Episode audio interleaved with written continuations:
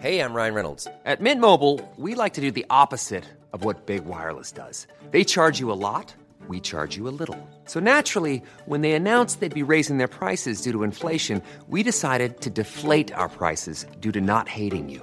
That's right. We're cutting the price of Mint Unlimited from $30 a month to just $15 a month. Give it a try at mintmobile.com slash switch. $45 upfront for three months plus taxes and fees. Promo rate for new customers for limited time. Unlimited more than 40 gigabytes per month. Slows. Full terms at mintmobile.com. Me gusta leer México. Bienvenidos al quinto podcast de Me gusta leer México. Mi nombre es David Velázquez, editor de Penguin Random House, y hoy están conmigo Miguel Moncada, editor de Ediciones B, y Soraya Bello, también editora de Ediciones B. Bienvenidos. Gracias, hola, ¿qué tal? Muchas gracias por la invitación. No, gracias a ustedes por, por acompañarme en este día. Hoy tenemos eh, como tema las novelas históricas.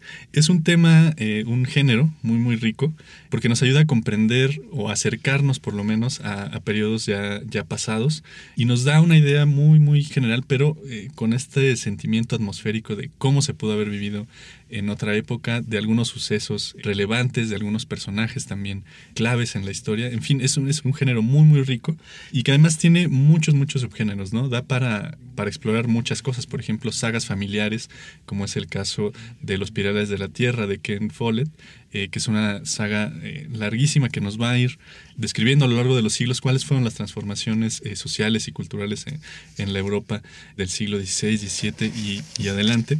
Podemos también hablar del subgénero de los misterios históricos, por ejemplo, El nombre de la rosa, ¿no? de, Humberto Eco, que es eh, entre novela policíaca y, novela histórica, también ambientada en la Edad Media, una novela muy interesante.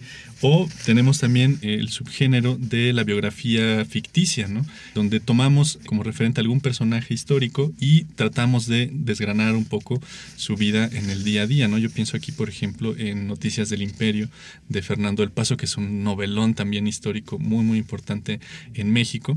Podemos también tratar el tema de la novela histórica desde el cómic o la novela gráfica también. Más tarde hablaremos un poco, un poco de esto, pero en fin, es un género muy, muy rico y creo que es uno de los más explorados. ¿no? Desde el siglo XIX ya se tiene noticia de, de novelas históricas y eh, pues ha dado un montón de, eh, de, imaginación un montón de obras que, que han surgido eh, al respecto. Pero hay un peligro muy patente en la novela histórica y es que obviamente es ficción, no podemos creer todo lo que hay ahí, por mucho que se eh, intenten explicar algunos sucesos, algunos personajes.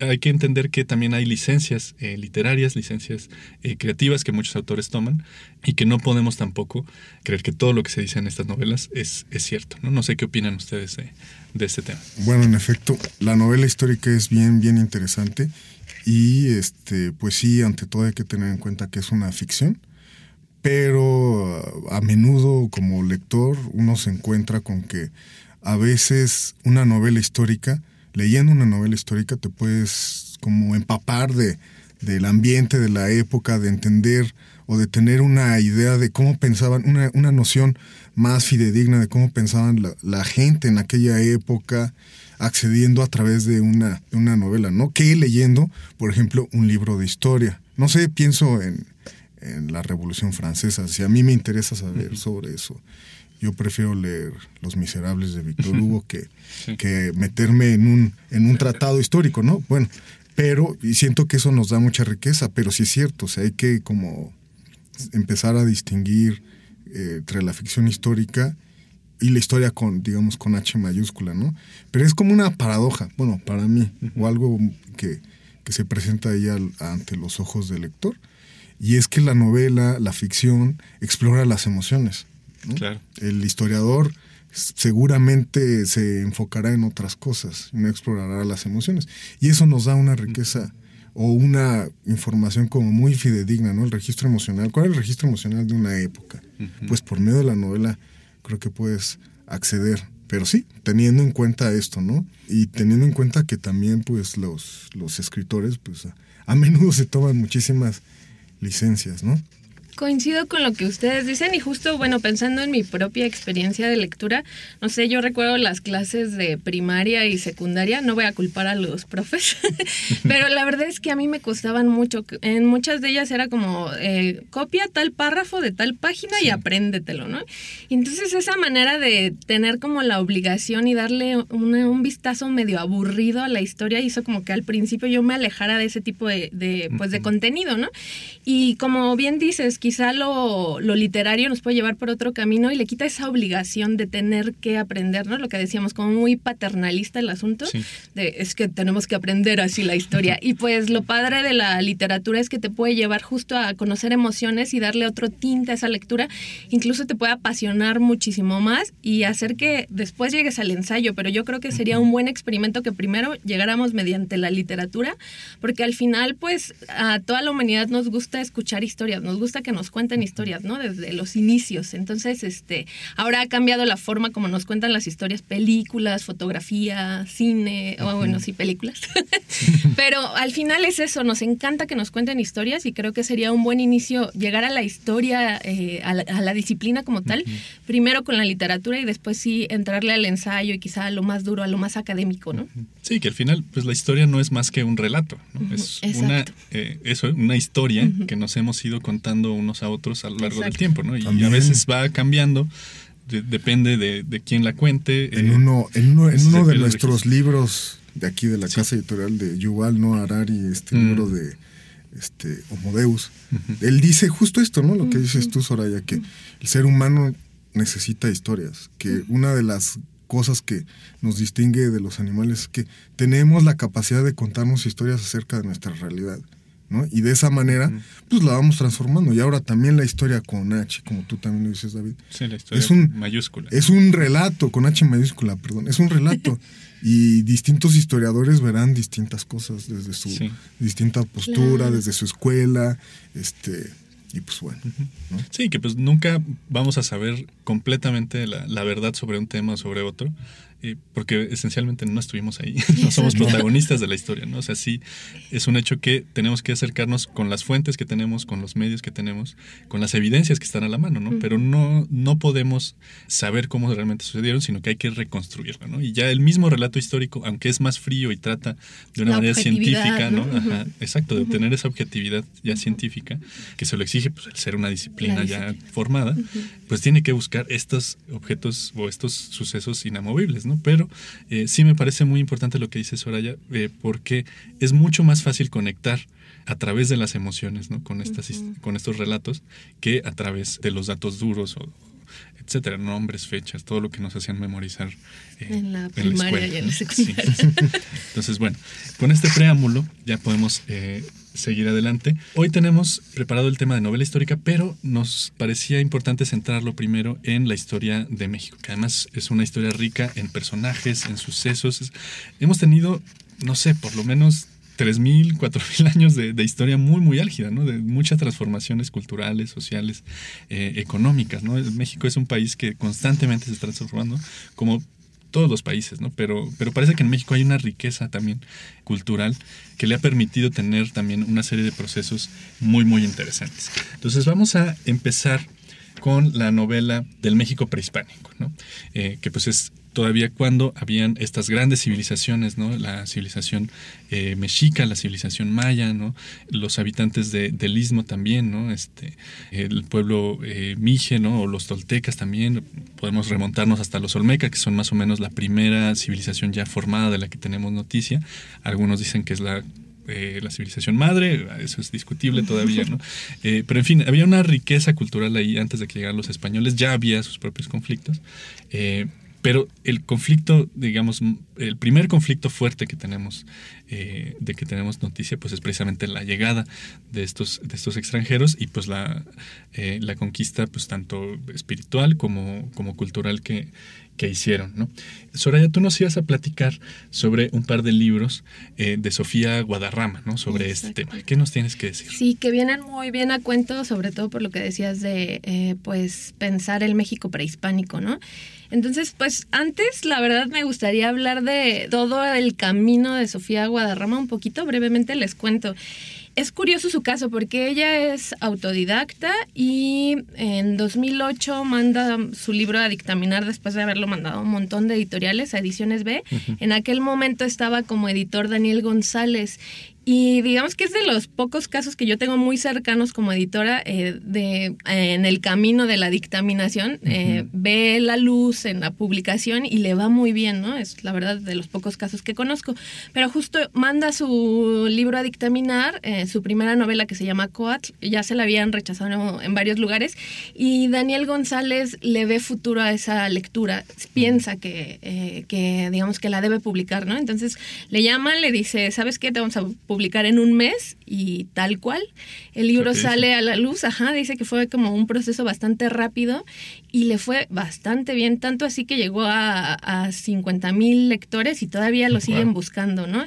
Entonces justo es, eh, digamos, la novela que abre una trilogía, después eh, entre Sofía y, y, y Daniel González se pusieron de acuerdo y siguieron publicando. Entonces eh, se publicó Coatl y después Balam y luego Cuautli.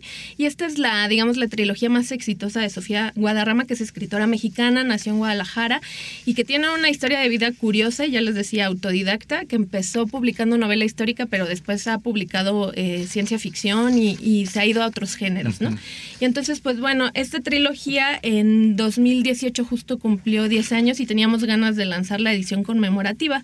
Y fue lo que hicimos, les cuento un poco. Ella lo que aborda en, esta, en estas tres novelas están dentro del género del thriller histórico y lo que busca ella es un poco explicar el origen de las deidades prehispánicas, ¿no? Y entonces se sirve eh, de, pasar del tiempo presente, de la actualidad, hacia eh, el momento histórico, digamos, prehispánico, ¿no? Y lo que hace un poco, les decía que es thriller histórico, lo que hace un poco es, eh, tiene tres personajes, un detective, un arqueólogo y un historiador, que se encuentran con unas piezas que les hacen pensar que ahí hay algo de historia que tienen que descubrir más. Y mientras van investigando, nosotros pasamos del presente al pasado y vamos conociendo más de cómo surgieron estas deidades y un poco más de la cosmovisión de nuestros antepasados, ¿no? Entonces justo es eso, se publicó, ya les decía yo, el año pasado y pues la pueden encontrar en, librerías. Sí, que además se, publicó como una edición eh, conmemorativa, exactamente, sí, que reúne las, las tres novelas, esta trilogía tan importante. Y bueno, Sofía tiene alrededor de ya creo que 15 libros, entonces pues tiene ya un camino trazado en la novela histórica. Se notará sin duda que que no hay que perder de vista. Exacto, exacto. Eh, pues justo en este sentido también hay otra eh, novela que acabamos de publicar eh, en el mes de octubre, pero esta es una novela gráfica.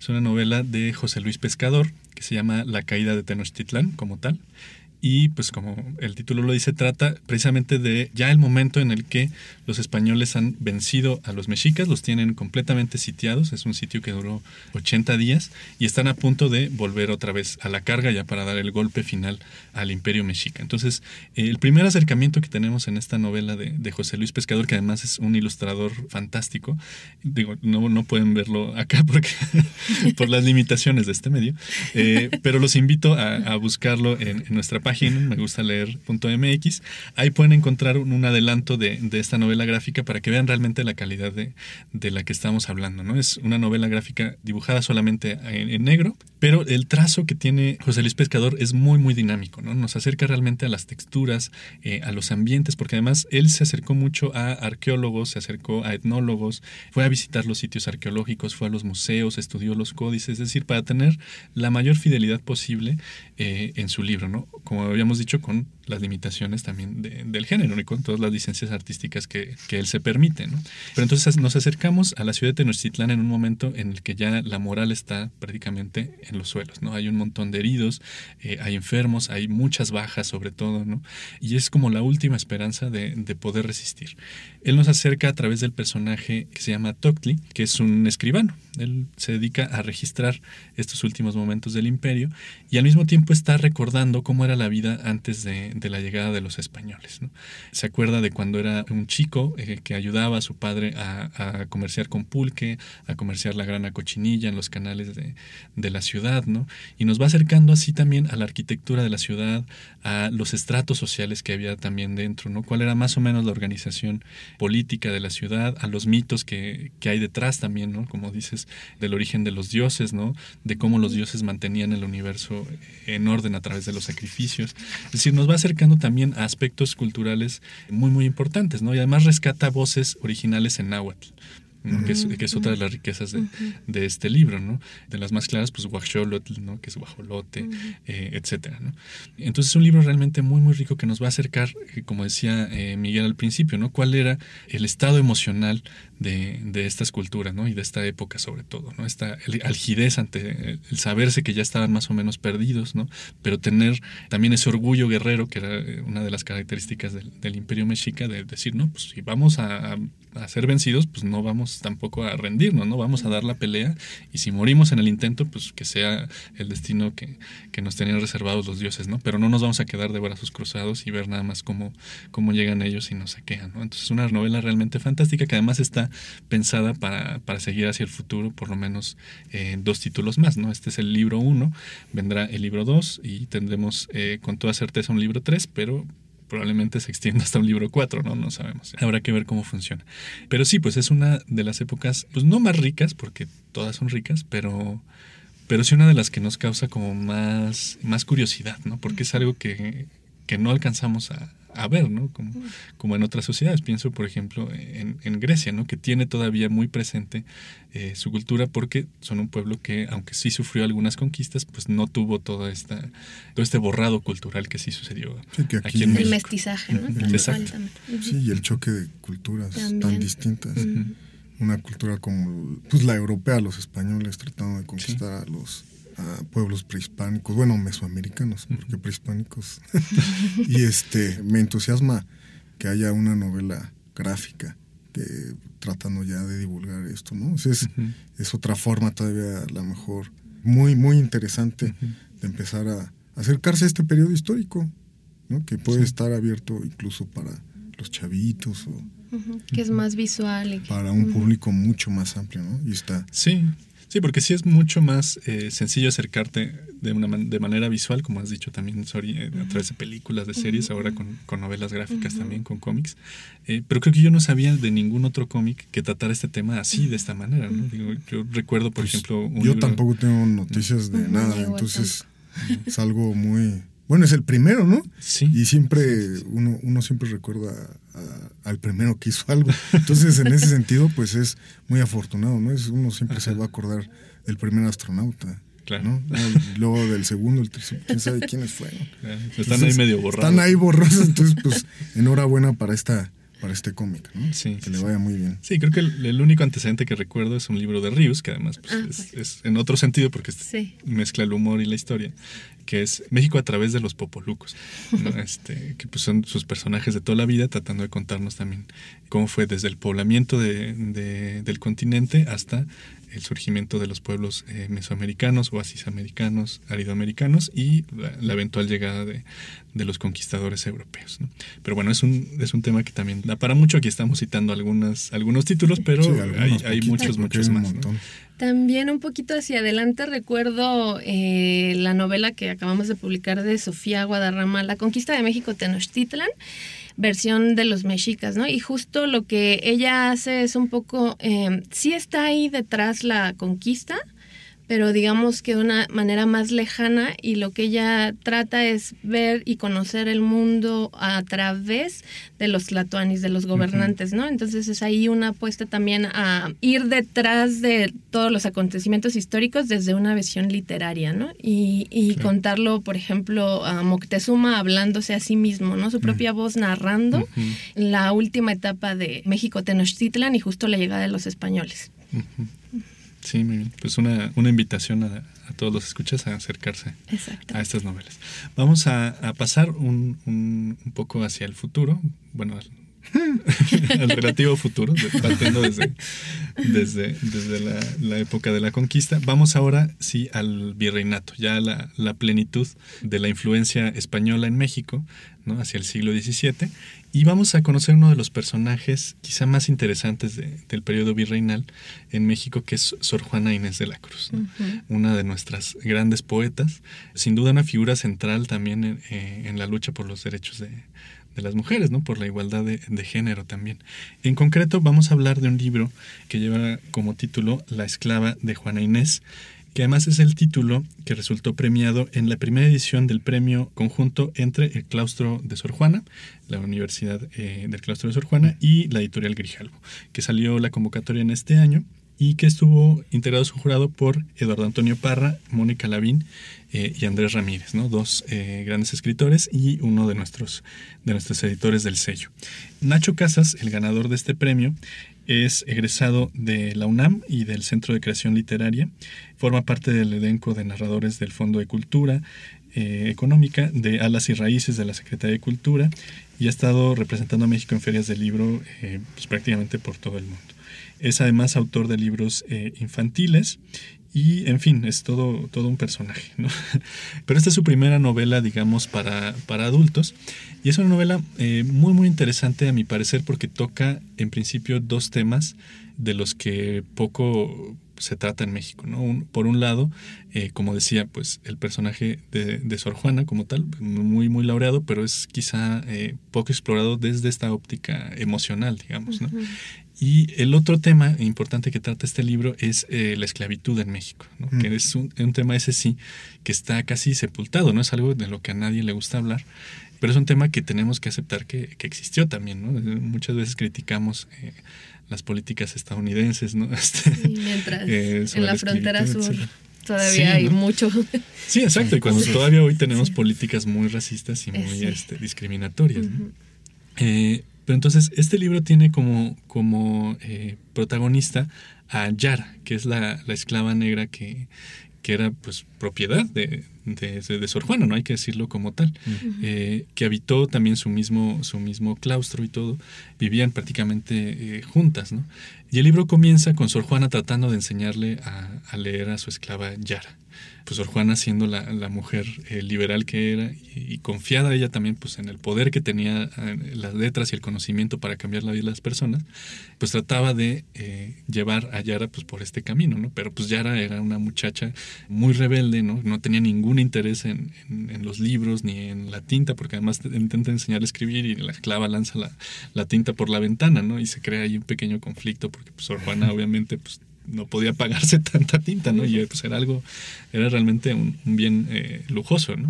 Eh, entonces atendemos en esta novela eh, los esfuerzos de Sor Juana por enseñarle a leer y escribir a, Yara y tenemos el descubrimiento de, de, Yara también de este mundo, del mundo de los libros, del mundo del conocimiento y poco a poco ya va transformando su vida con esto, ¿no? Aunque al principio se muestra, como dije, muy rebelde, muy reacia a aprender, poco a poco se va dando cuenta de que la verdadera libertad no importa si ella sigue siendo esclava y sigue perteneciendo eh, al claustro, ¿no?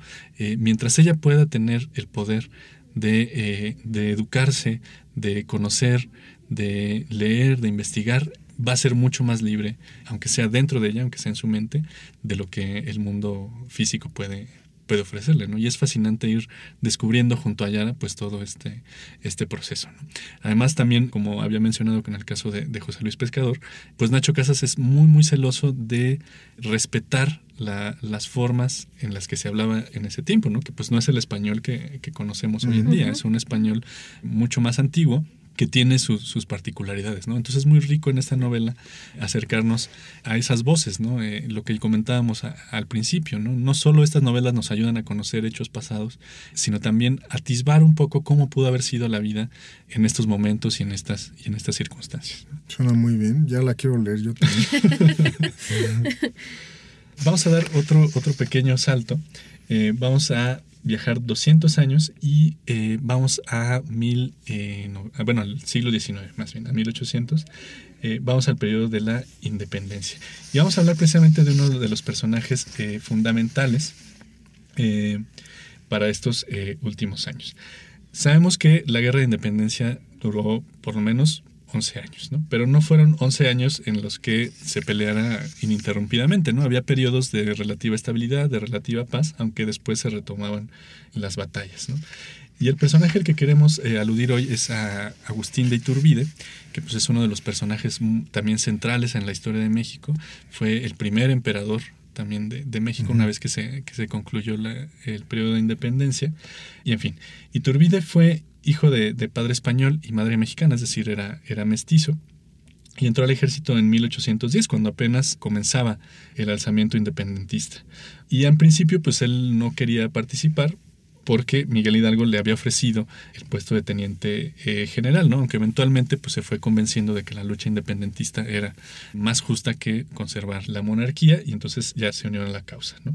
Tuvo también conflictos con José María Morelos y Pavón, enfrentó a Vicente Guerrero, a Pedro Asensio y etcétera, ¿no? Hasta 1821 que finalmente ocurre el, el abrazo de Acatempan que sella ya la paz entre Iturbide y Guerrero y pues ya da la pauta para lograr la, la independencia. Bien, vamos a hablar de, una novela hoy, nos vas a contar tú, Miguel, de la novela Iturbide. Escrita por Pedro J. Fernández, que es un, este, pues es un autor que se ha dedicado también a la novela histórica y ha tenido ya un éxito anterior con el libro de Yo Díaz, en donde aborda la figura polémica de, Porfirio Díaz. Y bueno, en este libro de Iturbide, pues él también se mete con un personaje pues muy ah, fundamental para, para la constitución de México tal y como es, la construcción de nuestro México moderno, pero un personaje lleno de, pues, de claroscuros, ¿no? Un personaje que, como bien lo, lo mencionaste, pues en un principio perteneció algo al, al, ejército de los realistas y él mismo combatió a los insurgentes y los metió en graves, graves aprietos, ¿no? Llegó a vencer a, a Morelos, y Turbide venció a Morelos, y por el otro lado también tenía las influencias de Hidalgo y todo este discurso este, independentista, pero este, pues militó en este, en este ejército. Y el libro de, Fernández, pues nos da, nos, nos, presenta un Iturbide muy humano, ¿no? presentándonos desde chiquito, este, un niño rebelde que pues ya está hasta el gorro de, de ir a la escuela y le pide a su papá que, que lo deje trabajar en la hacienda porque él quiere hacerse hombre y el papá, pues, indignado, ¿no? O asustado del ímpetu de, este chamaco, pues dice, bueno, pues ya no puedo hacer nada. Pues adelante. Y él empieza ahí, a partir de ese punto, a seguir su camino, ¿no? Y ya les digo, se destaca muchísimo en el ejército, en el ejército realista, combatiendo a los insurgentes. Pero él se da cuenta, pronto se da cuenta de que, pues, el camino no va por ahí, ¿no? Que esto podría ser un, un regadero de sangre infinito, que nunca se iba a acabar, ¿no? Y entonces, este, él, teniendo ideas muy independentistas, pero sin pertenecer al bando de los, de los insurgentes, ¿no? Pues dice, hay que sellar ya la paz, hay que sellar la paz. Y una de las grandes cosas que tiene Iturbide es que sin la, sin la gestión de este, de este personaje pues, tan polémico, probablemente la lucha de independencia se hubiera este, alargado muchísimo, muchísimo tiempo. Porque él inició una serie de, digamos, como de injerencias diplomáticas ahí entre alianzas, él. ¿no? Eh, muchas alianzas. Alianzas, pero cuando él ya tiene, digamos, entre la espada y la pared a, Vicente Guerrero, que, que pues Vicente Guerrero era también un tipo espectacular, brillante, pero pertenecía justo al otro bando. Y Turbide le dice, mira, ya no hay que pelearnos, hay que este, hacer una alianza. Ya hay una serie de cartas maravillosas que están por ahí, en las que cada uno de estos colosos y fundadores de nuestra patria este, expone sus distintos puntos de vista hasta que los dos llegan a un acuerdo y pues se sella la paz, ¿no? Se sella la paz y se firman estos acuerdos del plan de Iguala y se sella también la paz con Juan de O'Donoghue más adelante. Sí, que ya se sella ya la independencia. En lo que eso sella ya la independencia este, completamente. Pero pues Iturbide, de, como buen personaje polémico, pues más adelante también cede la tentación del, del poder, ¿no? Y se proclama. Sí, porque un año después de, la independencia es coronado emperador. ¿no? Él pero un poco es una autoproclamación, ¿no? Y entonces este, todos aquellos que lucharon con él, porque él hizo también, él logró algo fundamental, ¿no? La alianza entre, entre insurgentes y conservadores, o entre estos dos bandos, entre quienes todavía seguían queriendo ser parte de España y entre quienes decían, no, ya América para los americanos, ¿no? Tenemos que ser independientes. Y este, pues ahí entran en juego ya aparece Santana, Santana y otros muchos que logran derrocar a, a Iturbide, creo que dos años después, si no mal recuerdo, dos años después, se exilia, se va a Europa y en ese, durante ese periodo a Iturbide se le considera pues enemigo de la patria, ¿no? Enemigo de la patria, se proclama que si vuelve a tocar territorio mexicano, pues se le tiene que apresar. Sí, lo que de hecho sucede ya en el, Él no se entera. En el 26, ¿no? Él no se entera, regresa de Europa porque quiere avisar de una... Se está confabulando en Europa para venir a, a tomar México. A reconquistar. A reconquistar. Él viene a avisar de esto y chin, se le apresa. Entonces es un personaje pues polémico por donde se le quiera ver, ¿no? Pues digamos, hizo fue un tipo muy libre, muy auténtico, muy fuerte, este, no le tembló la mano a la hora de, de, ejecutar, vivió periodos muy violentos de su vida, pero también se dio cuenta de que la paz solamente se podía forjar mediante alianzas, mediante palabras, mediante alianzas diplomáticas y políticas, y pues digamos, eh, la verdad es que la independencia no se entiende sin, sin la sin la intervención de Iturbide y sin, también sin la intervención de otros personajes históricos pues bien apasionantes, bien importantes, ¿no? Las cartas estas entre, entre Guerrero y él son, ver las dos visiones, ¿no? Y, y, las dos son muy interesantes. Y cómo lograron llegar a un acuerdo fue pues fundamental. Y pues bueno, eh, todo esto está en el libro de Pedro Fernández, narrado de una forma muy, muy amena. Les digo, aparece un Iturbide muy humano, muy este pues, sujeto también a cambiar sus opiniones, sus puntos de vista, pero siempre también muy reflexivo. Les va a entusiasmar conocer más a profundidad este personaje que normalmente no lo presentan muy plano, ¿no? La historia. Es, eso justo o la historia en, la, en, las primarias, eso sí, los regresando al... Yo creo que esa es una de las grandes virtudes del género que hoy nos ocupa, la novela histórica. Pensando, escuchándote hablar, pensaba que quizás sea como de las grandes aportaciones, eh, recrear personajes de carne y hueso que nos parecen más cercanos, irnos más allá de esta idea de héroes y antihéroes, que quizá la propia disciplina ya se alejó de esa visión desde hace mucho, pero a nosotros todavía, yo estoy segura que todavía en la escuela se toma esa visión, ¿no? De sí. héroes y antihéroes, y justo a través de la novela nos podemos enterar de personajes que, pues, como dices, Iturbide al final también otra vez cae en, pues, en el poder, ¿no? Y estas cosas que que acercan mucho más a, a, aquellos héroes que nos presentaron de manera muy cuadrada y que la verdad pues tienen mucho más, son seres humanos que fallan también, o sea, sí. hay, hay, demasiado ahí que le da riqueza a los personajes sí. y les quita esa, esa visión plana, ¿no? Que nos transmitían. Sí, yo, yo tenía una visión de un Iturbide medio canijo, ¿no? La verdad. sí, yo, sí. Pero pues Iturbide también fue producto de su época, ¿no? Claro. Imagínense, estaba, claro. tenía un padre español que seguramente le taladró la cabeza con idea, no, aquí los españoles uh -huh. son lo mejor, son lo máximo. Y él sí. finalmente se logró revelar, después regresó otra vez un poco a eso, ¿no? Pero, o sea, la lucha interna de un personaje así uh -huh. y que hizo lo que hizo, ¿no? Que sí es uno de los padres de la patria, pero también cayó en la tentación de, uh -huh. de convertirse justo en aquello que sí, estaba la, la combatiendo, la seducción del poder, ¿no? Pero y cómo también otra vez regresa para alertar a México y y pues, ay, ya. No, pues debió haber, no, debió haber, regresado, pero sus intenciones eran. Sí, o sea, claro, al, al final parece que sí velaba por el interés de, de la República, ¿no? De, Veló, lo cierto países. es que sus hechos demostraron que sí le interesaba a México y que también tenía una cuestión, se sentía muy atraído por el poder. Ya. Son esas ambigüedades que no puedes decir, este cuate fue bueno, 100%. No, tuvo fue humano, fue humano. Fue humano, más bien digamos, fue humano. e hizo esto, este, sí, veló por los intereses de la patria, él, él, digamos, fungió como mediador para que ya la independencia se, se, se, se hiciera algo real sin derramar muchísima sangre, porque si él no se hubiera dado cuenta de que esto se podía arreglar con un pacto entre dos partes, híjole, no sé cuánta gente más hubiera muerto, cuántos años más de guerra.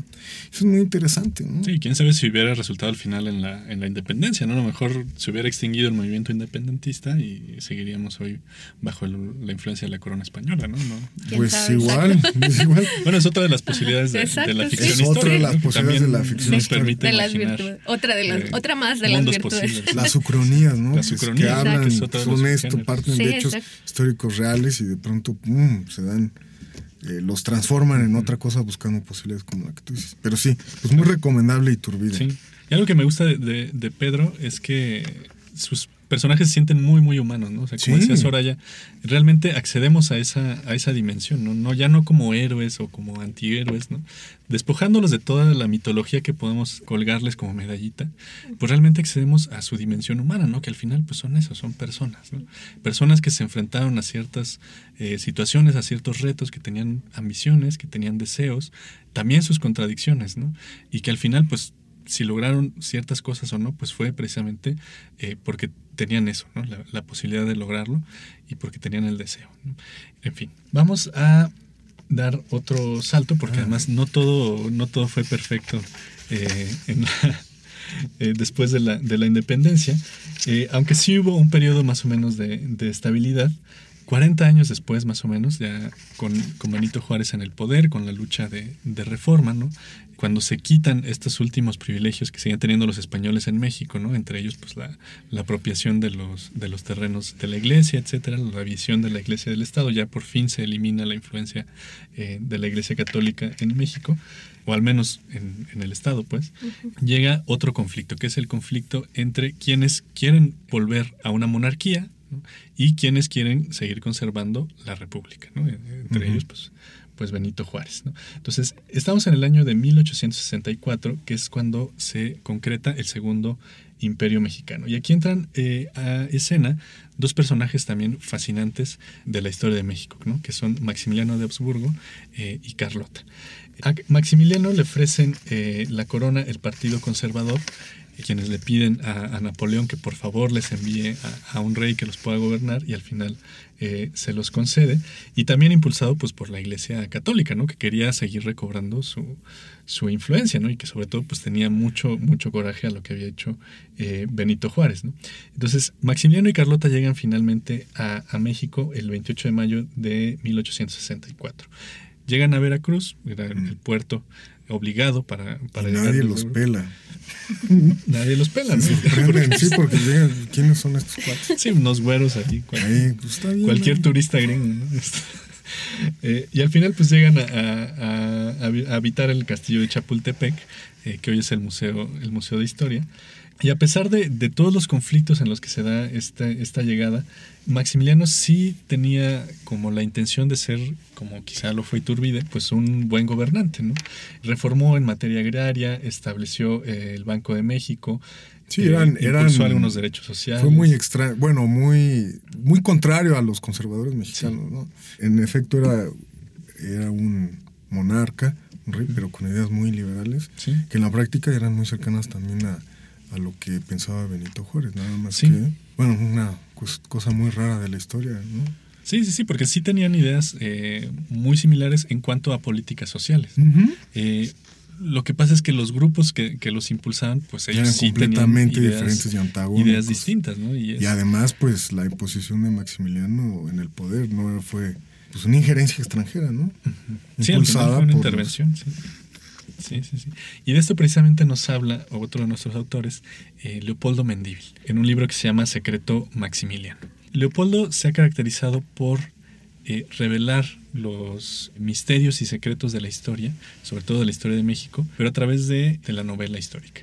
Y él, como en el caso de, eh, de Sofía Guadarrama, que ya nos contaba Soraya, va a contar siempre en dos tiempos, en el tiempo presente y en el tiempo pasado. Leopoldo usa un personaje que se llama Max León, que es un detective de investigación mexicano del servicio secreto. Entonces a él se le encargan las misiones más completas, más complejas, perdón, y más importantes de los conflictos que se dan en México. Obviamente es un personaje ficticio, hasta donde sabemos, este, pero siempre se va a enfrentar como a, los misterios históricos. Entonces en este libro to- todo comienza porque Max León recibe de su jefe una bala pero es una bala muy antigua, tiene aproximadamente 300 años de, de antigüedad. Entonces lo que le dice su jefe es, perdón, eh, tenía como 150, o sea, me estoy, estoy hablando, tenía como 150 años de antigüedad la bala y le dice, tienes que resolver este crimen que se cometió hace 150 años. Entonces resulta que la bala es la con la que supuestamente se fusiló a Maximiliano. Mm. Entonces Max León tiene que eh, sumarse a, a todo un equipo de investigación para saber si Maximiliano fue fusilado realmente o no, ¿no? que es una de, los, de las grandes preguntas que, que, que deja este libro y que es una pregunta real, porque hay quien dice que Maximiliano y Benito Juárez eran masones y que una de las principales reglas de los masones es que no puedes matar a otro masón. Entonces dicen que Benito Juárez, pues sabiendo de, esta situación, le perdona la vida a Maximiliano, manda a asesinar a un sujeto que para su desdicha se parecía mucho a Maximiliano y es el, es el cadáver que entregan en Europa, ¿no? Pero que en realidad a Maximiliano lo envió a Sudamérica para que siguiera viviendo y ya bajo el radar, ¿no? Ya se cambió de nombre, cambió su identidad, renunció a sus derechos eh, reales y vivió como, como un ser humano común. Esa es una de las tesis Mm. que, que intenta defender acá eh, Leopoldo. La otra, eh, que es también muy importante, es que realmente Maximiliano vino aquí engañado, ¿no? que él no sabía ni siquiera bien, bien a bien a qué venía y que eso pues sí es una certeza. ¿no? Pero entonces aquí Leopoldo lo que hace es tejer toda una serie de, de influencias. Eh, obviamente él va también a, a investigar eh, muchos hechos históricos como sucedieron y lo demás él lo, elabora, ¿no? muy al estilo de, de Dan Brown como nos tiene acostumbrados eh, con sus libros. Entonces aquí la tesis es que Maximiliano vino realmente eh, por influencia de Estados Unidos, que querían crear un conflicto civil en México para poder acrecentar su influencia. Y que Napoleón, por otra parte, pensando en que Estados Unidos no generara influencia, pues envió a Maximiliano, que era masón, que pensó que se podía entender con Benito Juárez. Y es decir, ahí se crea toda una serie de, de intrigas, de especulaciones eh, a respecto de la historia. ¿no? Ya nos tocará a nosotros y a los historiadores decir, decidir qué es real y qué es ficción, pero sin duda es que es una novela muy muy interesante, ¿no? Porque nos presenta otra vez a los personajes en su dimensión humana, ¿no? Un Maximiliano que inocentemente viene para tratar de ayudar a un pueblo en conflicto a superar sus diferencias, a alcanzar la estabilidad, el progreso, a una Carlota que es vista como un peligro, ¿no? Porque tiene mucha influencia sobre Maximiliano y que es por lo mismo envenenada para perder la razón, ¿no? Este después de, de asesinado Eso también es Maximiliano, una tesis. Es otra, es otra de las tesis, No fue si fue realmente envenenada o no. Y por otra parte, a un Benito Juárez enfermo de poder, que quería eh, perpetuarse, como ya hacia el final de sus días eh, todo parece indicar, ¿no? que él también quería convertirse, tal como en Iturbide, pues en un emperador o en un rey, es decir, en, un, en una figura eh, ya permanente en la política, en la política mexicana. ¿no? Y es decir, nos ayuda a entender también los claroscuros, ¿no? como decía Soraya, no hay héroes, no hay antihéroes, todo depende como dice el dicho, del cristal con que se mira, ¿no? Eh, es decir, qué rasgos destacamos y qué rasgos preferimos obviar un poco de, de estos personajes es lo que nos va a decir si, si son héroes o no, ¿no? Pero en principio, pues ninguna figura es completamente blanca o No, completamente nada, ¿no? para Todos están llenos de, de claroscuros, ¿no? A propósito de, esto, Miguel, tú ibas a contarnos sobre otro libro eh, de esta misma... Sí, bueno, en este Ediciones B tenemos un libro que se llama Carlota, falsa emperatriz de México. No es precisamente una novela, es una, es una biografía novelada, por decirlo de alguna manera, sobre Carlota. Y pues nos habla de esta, de esta mujer trágica, muy brillante también, la esposa de Maximiliano. Ellos fueron educados por dos de las casas reales más poderosas de Europa y, y su casamiento pues era estaba hecho para ellos fueron educados para gobernar, ¿no? El darse cuenta, Maximiliano es el segundo hijo, entonces pues le dan ahí creo que un ducado en Italia o algo así. Y pues no, realmente no hace nada. Y Carlota fue- es hija de Leopoldo I de Bélgica, uno de los, de los monarcas más canijos y más sanguinarios que ha tenido Europa. Él fue responsable de matanzas tremendas en el Congo, ¿no? Fue un tipo bárbaro, sanguinario. Entonces, pues imagínense la educación que recibió Carlota, ¿no? Y estaba educada para gobernar, sabía un montón de idiomas, cultísima, también ideas este, súper adelantadas para su época. Cualquiera diría hoy en día que era una feminista. Ellos vienen a México pensando realmente en gobernar, o sea, su sueño de sueño dorado. Ay, pero ahora sí tenemos chance de, de poner en, en práctica todas nuestras ideas y hacer un montón de cosas, ¿no?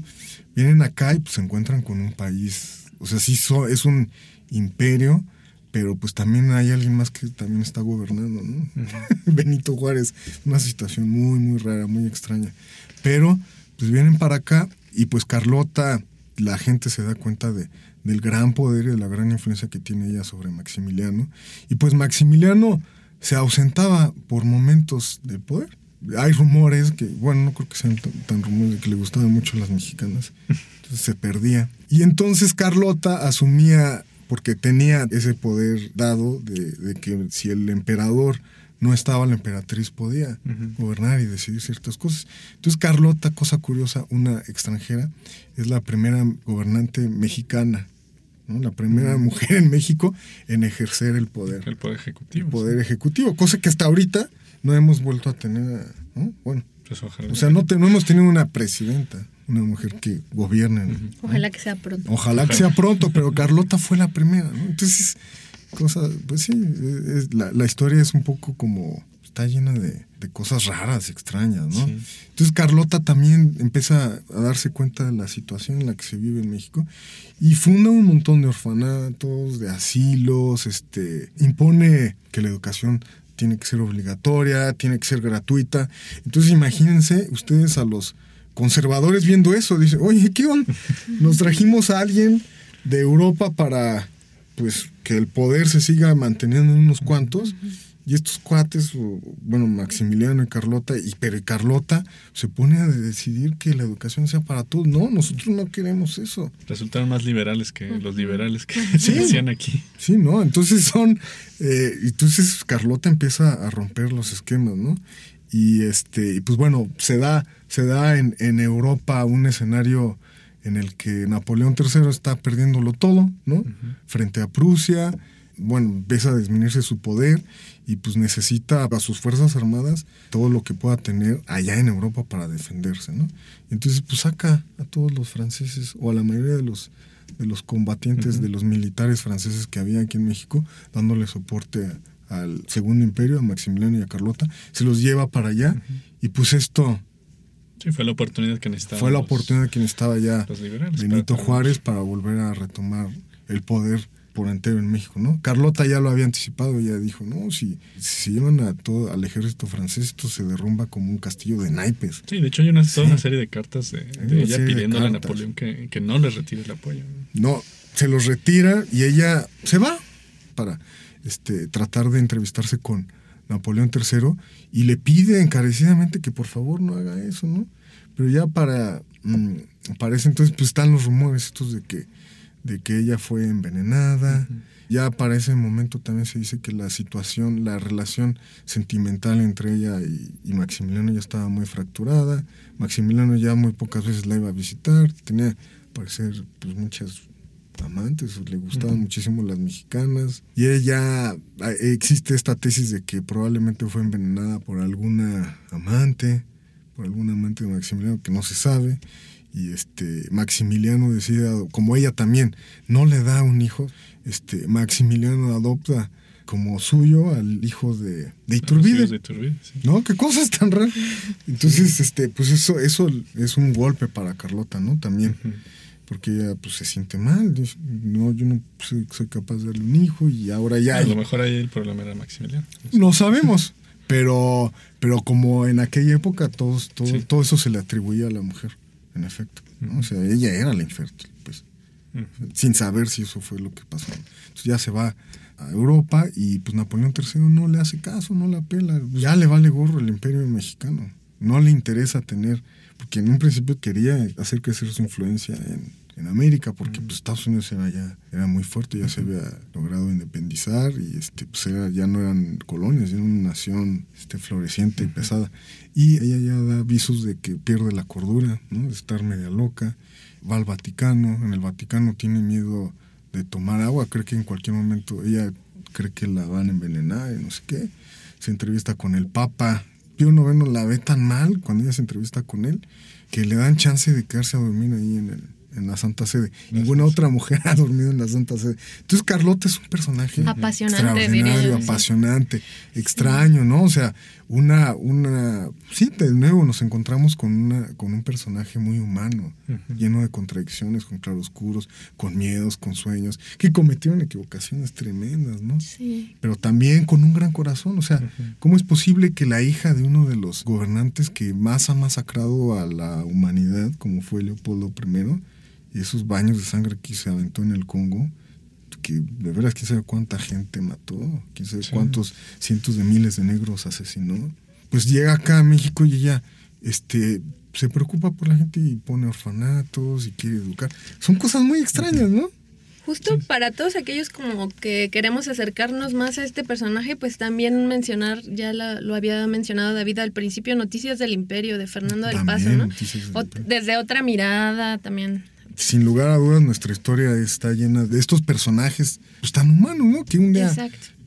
uno hubiera pensado que iban a hacer algo completamente diferente y, y, por ejemplo, esta, esta pareja de, de monarcas que fueron más, resultaron súper liberales para la realidad nacional mexicana en aquel entonces. Habíamos hablado de dos personajes femeninos y, y de un montón de, de masculinos. Pero justo hablando de representación, ¿no? que hoy es un tema también eh, eh, muy importante, ¿no?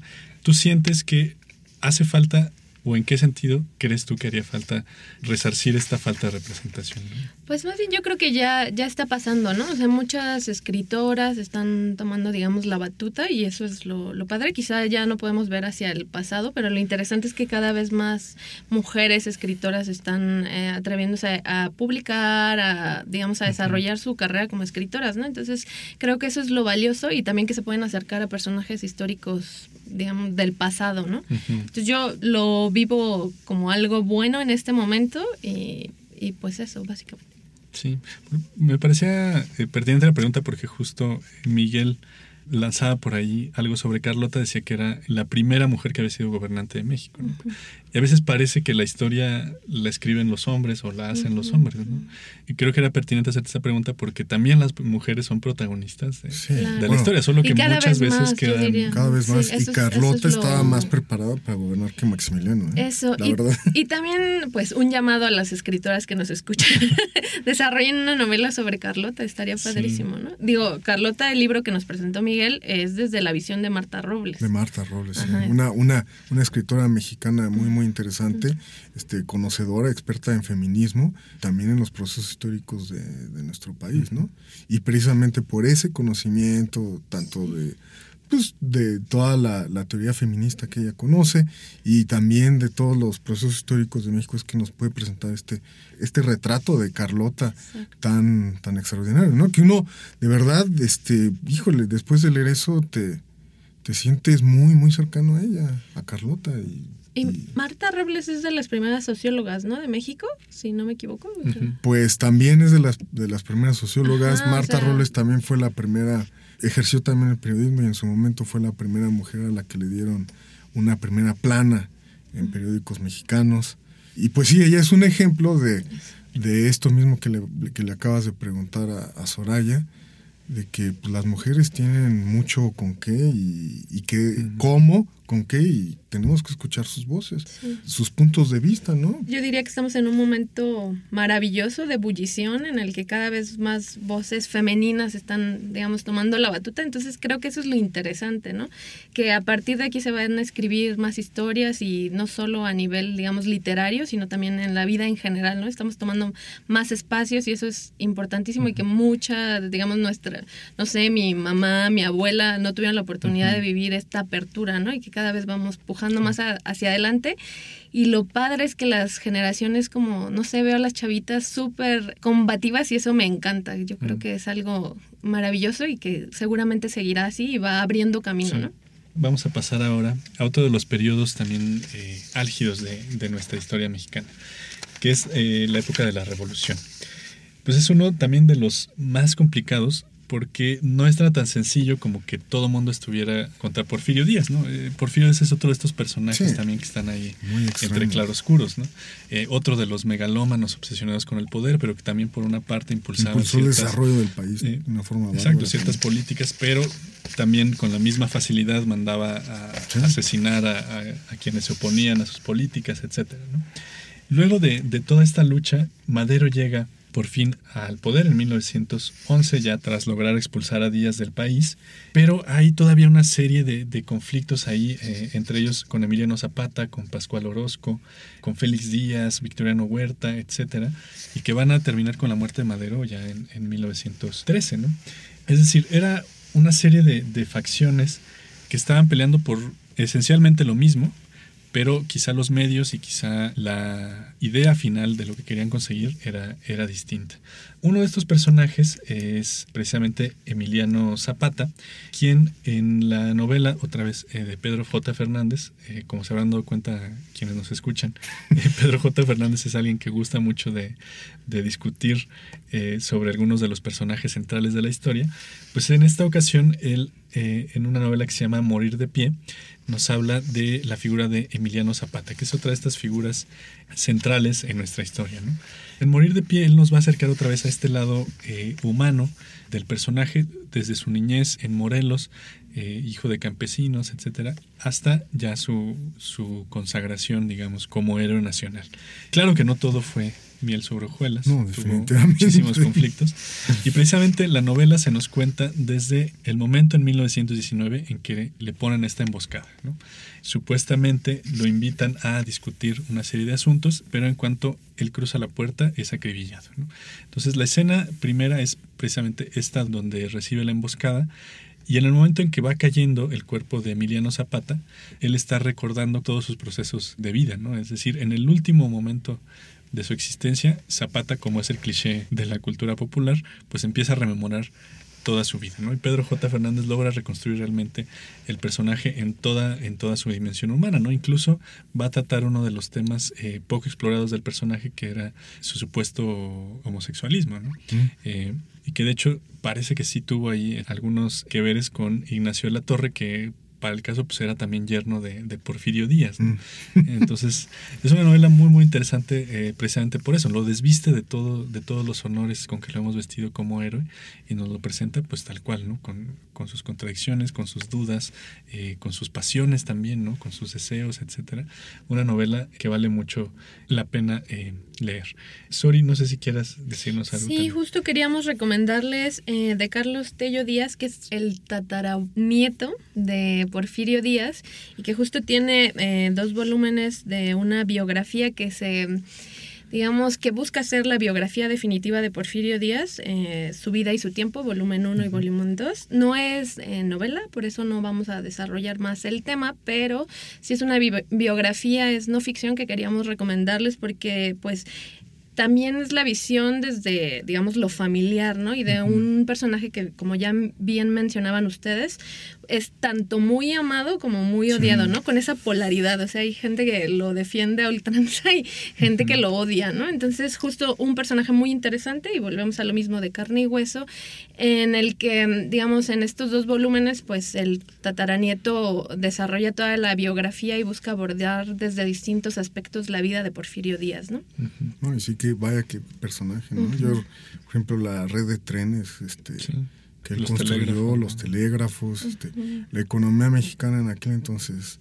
es el único periodo que México ha sido económicamente, ha tenido una, bueno, su moneda ha valido más que, el, dólar, ¿no? Eso ya, ya es ahora ya es, pero, pero también, por ejemplo, de aquel entonces que México era bollante y no sé qué, y, y pues bueno, tenemos un libro bárbaro, México bárbaro, mm. el que habla de, la esclavitud que había en todo el sur del país, ¿no? Los, todas estas haciendas de, de Nequén en Yucatán que pues esclavizaban a la gente y parece ser que había toda una red aquí en el centro que se agarraban a los a los borrachitos o a gente que tuviera problemas con la ley.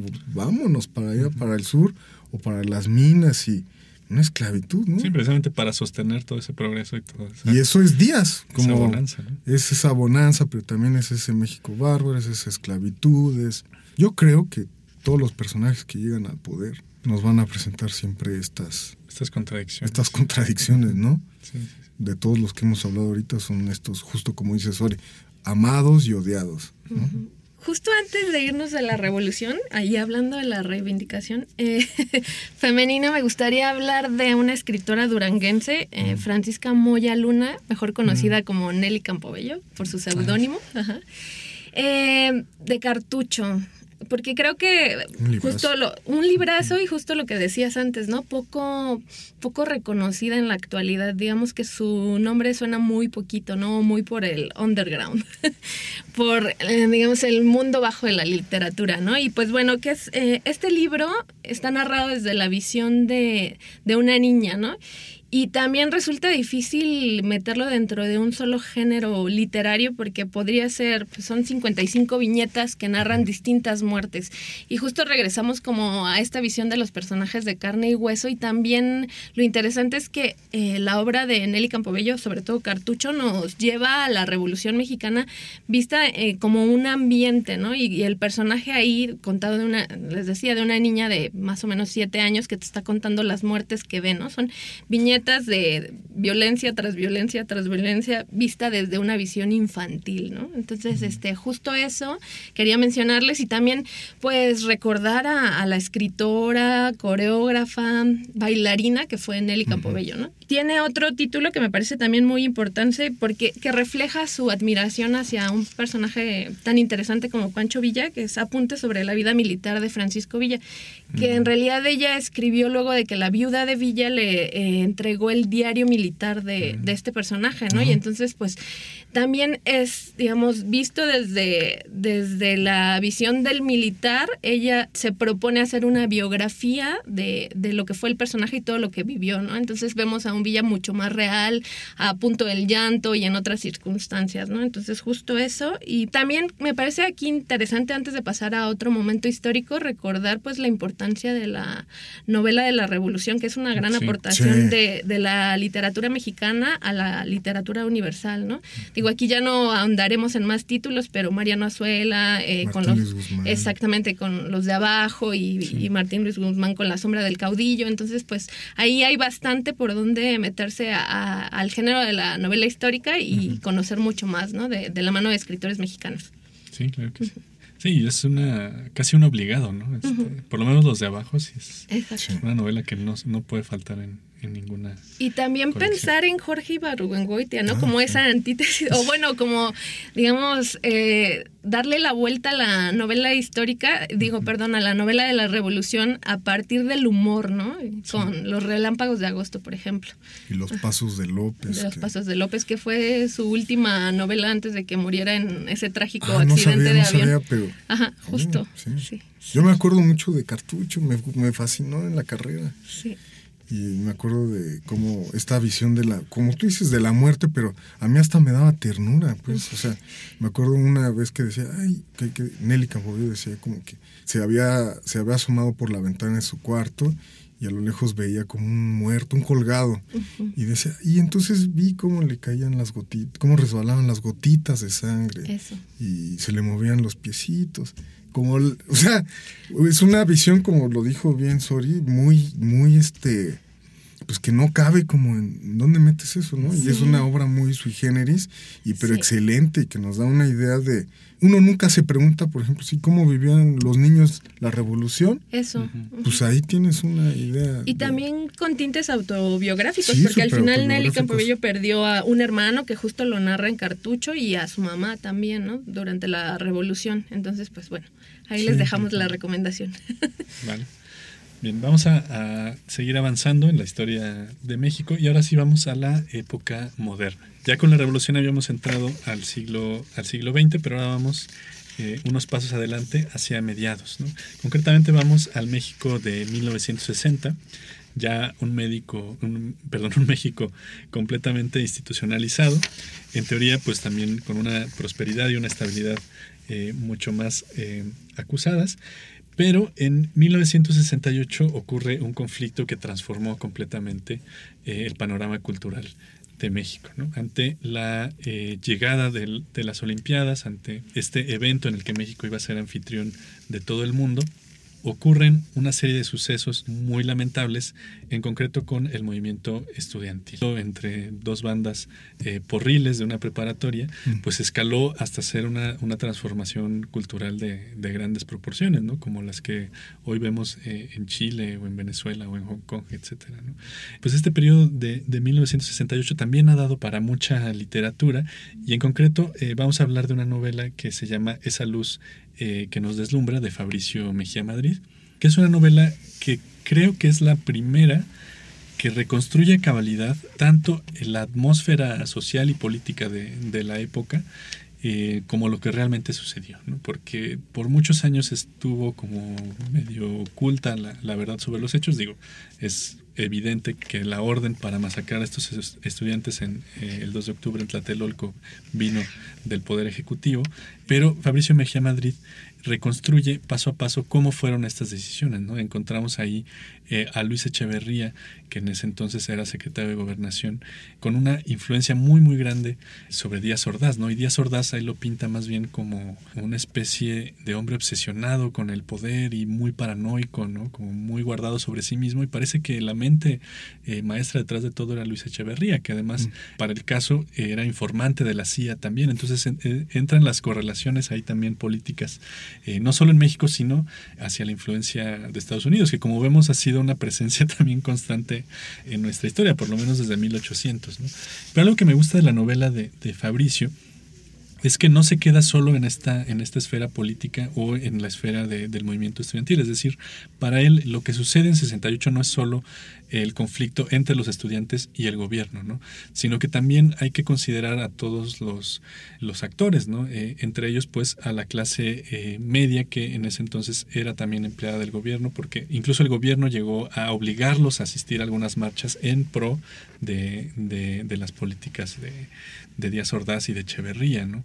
Entonces también tenemos un protagonista que es uno de estos eh, burócratas, que él en principio pues está como medio desconectado, ¿no? Y que va a ser también el que represente a la mayoría de la población, que pues mucha gente pasó realmente sin entender qué estaba pasando, sin interesarse realmente por, por el proceso que estaban viviendo y que hoy sabemos que pues fue un parteaguas en la historia, ¿no?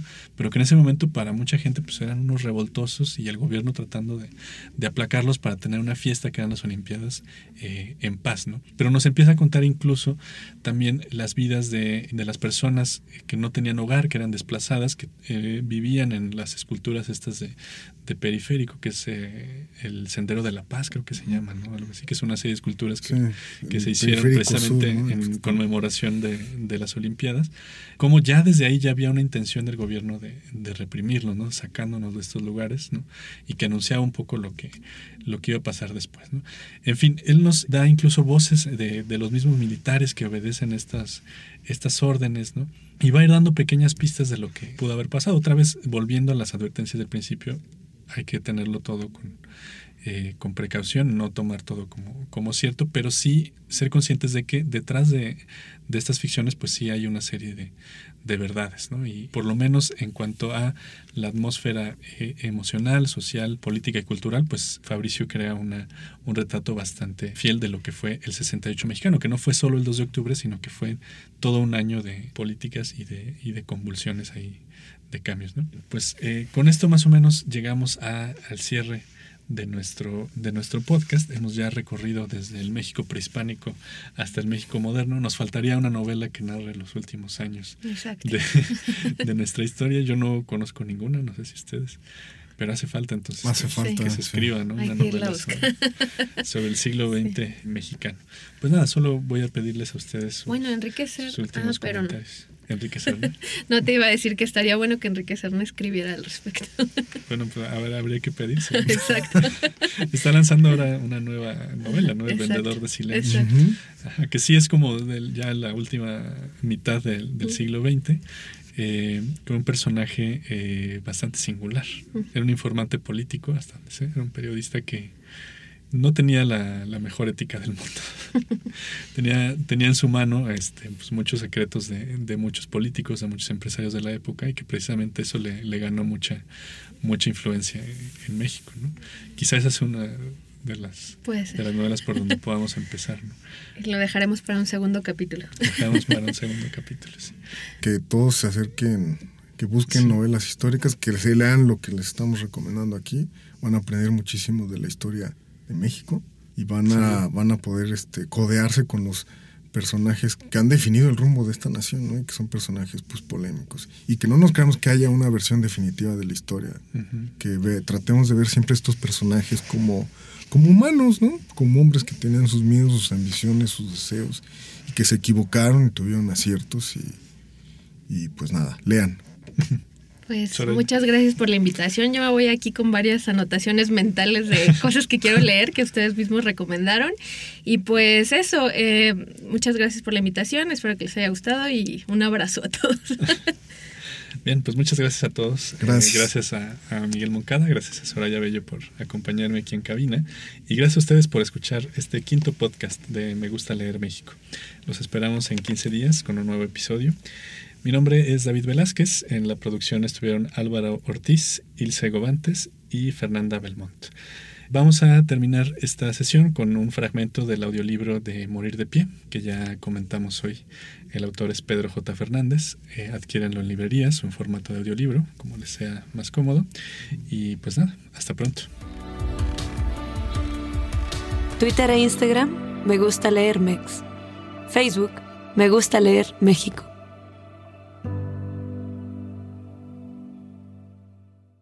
Decía mi mamá que el mundo está lleno de umbrales, aunque no siempre podamos verlos. En los espejos, en las nubes, en los templos y hasta en el propio cuerpo. Al cruzar el primero del mundo, dejas de estar en el más allá y de trancazo existes. Conoces el frío. La luz te ciega y te arrancan del seno materno para que conozcas la vida. Por eso la primera reacción de todo hombre al nacer es el llanto. A mí me pasó en Anenecuilco, según dicen, un 8 de agosto de 1879. No hubo signos maravillosos que predijeran mi llegada a este mundo, ni viejas matronas que soñaran con mi nacimiento. Tampoco apareció en oráculos ni en escritos proféticos. Como el noveno hijo de la familia, mis padres, Gabriel Zapata y Cleofa Salazar, esperaban que mi parto fuera igual a los otros. Imagino que en cuanto empezaron los dolores, mis hermanos encendieron velas al señor Danenecuilco y fueron a buscar a las parteras, mientras mi madre se ponía de cuclillas para pujar, como era costumbre en el pueblo. Así, en medio del dolor, traspasé el umbral. Después de horas de intensa agonía y tras el sano alumbramiento, los rezos que habían llenado el silencio se convirtieron en cantos a la vida y a la Virgen, y se abrieron muchas botellas de aguardiente para celebrar mi nacimiento. Ellos no sabían que mi destino estaba sellado desde aquel día, pues mi alma venía hecha de tierra y agua, pero, sobre todo, de pólvora que encontraría el fuego necesario para hacer arder a México. También crucé un umbral cuando fui bautizado en la iglesia del pueblo, y años después, para tomar el cuerpo y la sangre de Cristo por primera vez. Aunque los misticismos mejor se los dejo a las viudas supersticiosas y, sobre todo, a los curitas caprichosos que bastante han ayudado a que el jodido no se levante del polvo. Bienaventurado el paraíso de los ignorantes, porque son esclavos de la tiranía. No, mi religión es otra. Como siempre he dicho, si no hay justicia para el pueblo, que no haya paz para el gobierno. Fueron ellos, los del gobierno, los que empezaron este borlote. Yo, quien decidió que era tiempo de mandar todo al carajo. Hace unos días, en abril de 1919, crucé otro umbral para entrevistarme con Jesús Guajardo. Esta vez en una casa, o mejor dicho, un cuarto de Tenancingo en el Estado de México. Las paredes estaban desnudas como el hueso blanqueado, con cuartaduras desde el techo hasta el piso, como arañas negras impregnadas en el yeso. Recuerdo una luz gris que entraba por la ventana. Guajardo me vio y se levantó de la silla. Se veía como Catrín Pasguato, muy delgado y de ojos como el color de la ceniza de un cigarro a medio apagar. Le temblaba tanto el labio inferior que le era imposible esconder su nerviosismo. Tenía, a lo mucho, treinta años el escuincle. Mi, mi general Zapata, recibí la nota que me hizo llegar. Vengo a ponerme a sus órdenes, exclamó como un autómata que ha ensayado muy bien sus líneas. Lo miré de arriba abajo. Le quedaba grande el uniforme y llevaba las botas llenas de lodo. Eso sí, se había puesto harta cera en el bigote para que le quedara a la usanza de la capital. Chupé el puro que llevaba en la boca y solté, con desprecio, una bocanada de humo. ¿Y usted qué dijo? Este tarugo ya cayó, ¿no? Respondí. Si a legua se ve que sigue obedeciendo las órdenes del general Pablo González. Mire nomás, todavía trae el uniforme de los federales. Y la meritita verdad, pues sí me interesa que se una a mis filas, pero pues no me fío de usted. Trae las manos muy manchadas de sangre. Mi general, si usted mandó esa nota a la cantina donde yo estaba. Sabe bien que no estoy contento con las decisiones militares que ha tomado el general González, y cuanti menos que el viejo barbas de chivo del presidente Carranza. Mis hombres y yo estamos con usted y su lucha agraria. Estamos cansados de tanta matazón y creemos que juntos podemos llegar a la victoria. Un discurso conmovedor, sin duda, pero ridículo. Planning for your next trip? Elevate your travel style with Quince. Quince has all the jet setting essentials you'll want for your next getaway, like European linen, premium luggage options, buttery soft Italian leather bags, and so much more. And is all priced at 50 to 80% less than similar brands. Plus, Quince only works with factories that use safe and ethical manufacturing practices. Pack your bags with high-quality essentials you'll be wearing for vacations to come with Quince. Go to quince.com slash pack for free shipping and 365-day returns.